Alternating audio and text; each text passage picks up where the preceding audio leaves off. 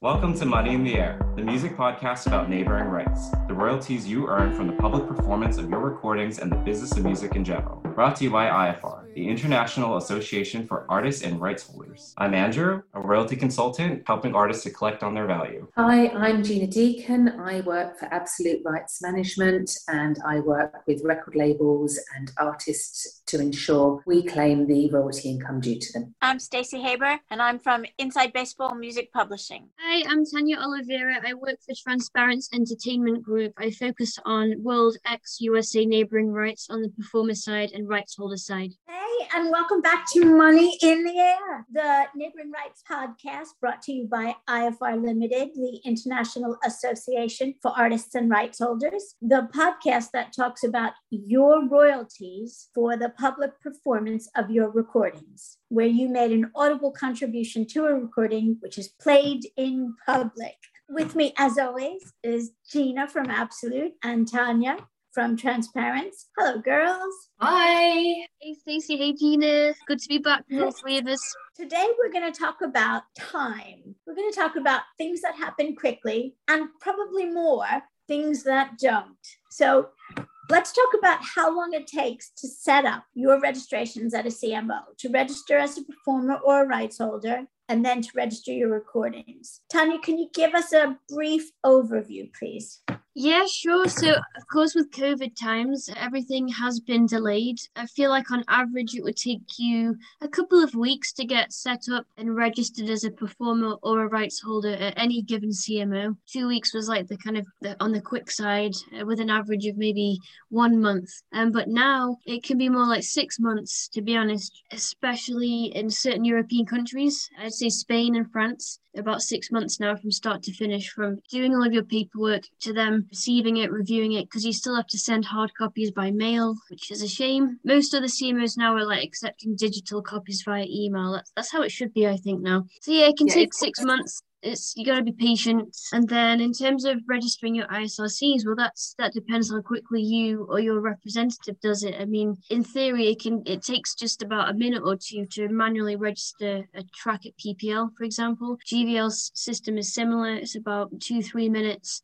And the, there is an option at gvl to upload a big Excel, but that takes time, as you can imagine, to pre-fill, you know, populate all your data. But hopefully you've already got a spreadsheet of all your metadata, so you're just copying and pasting certain columns. Registering the actual tracks as a rights holder, it just depends how quickly and if you've got the time to do that. And then claiming your repertoire on the performer side, again, it, it, it depends how much time you've got. You could, in theory, do it all in, I'd say, if you've got like 500 tracks, you can spend a whole day at one CMO just kind of combing through this database. It's worth noting when you're applying to PPL, and it's great PPL are accepting online digital signatures right now, so you don't actually have to send in paperwork. A suggestion when you're starting afresh and creating your PPL membership is to get everything to hand so, have in front of you various information such as ID, which can be along the lines of a driving license in the UK, which shows a photo of you as well as your address.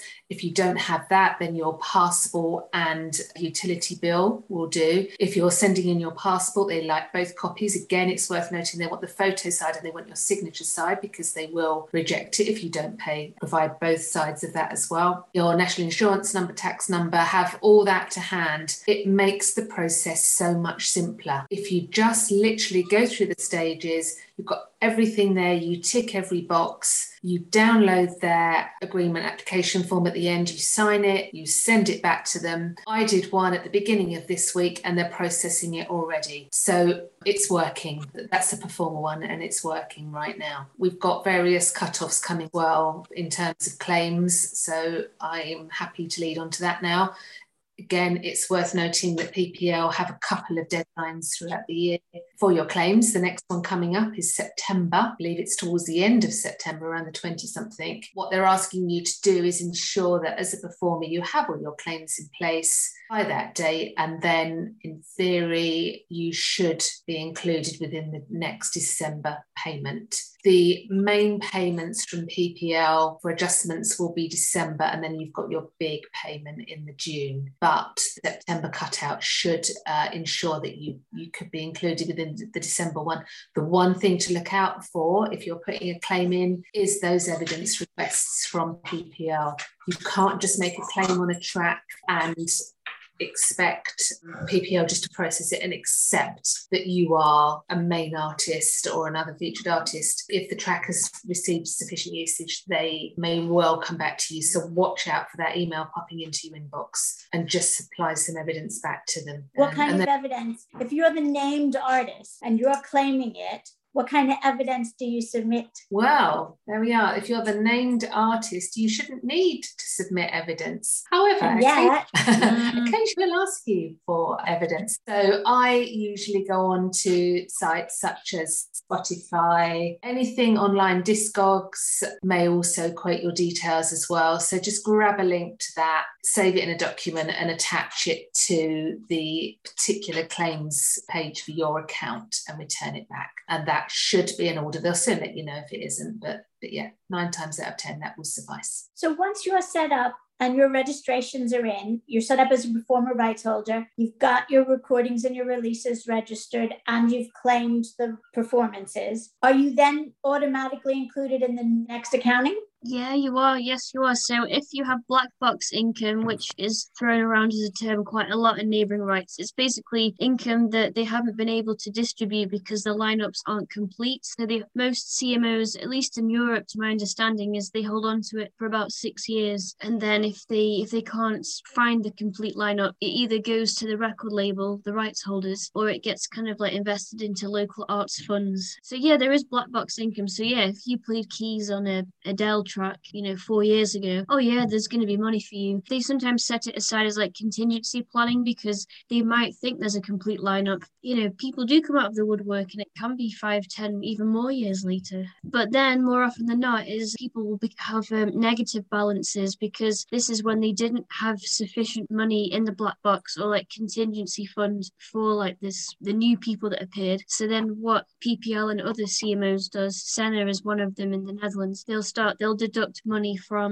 the uh, the current lineup of performers from their balances and then they'll like apportion it to the new people it's quite common to have a negative balance on some tracks. It's nothing to be alarmed about. It's not like you owe them money. It's all sorted out automatically. You will recoup, usually within a quarter or two. It's it is commonplace. I have a question about the lineup not being complete. So do they know the lineup by the rights holder registration and they then they wait for every performer that the rights holder has named? Yeah, that's a good question. So at PPL on the rights holder side, the rights holder is responsible for inputting the entire lineup, but they don't have to. You just put a minimum of one featured artist and one non-featured. You do your best, you do the minimum, but it's not necessarily complete.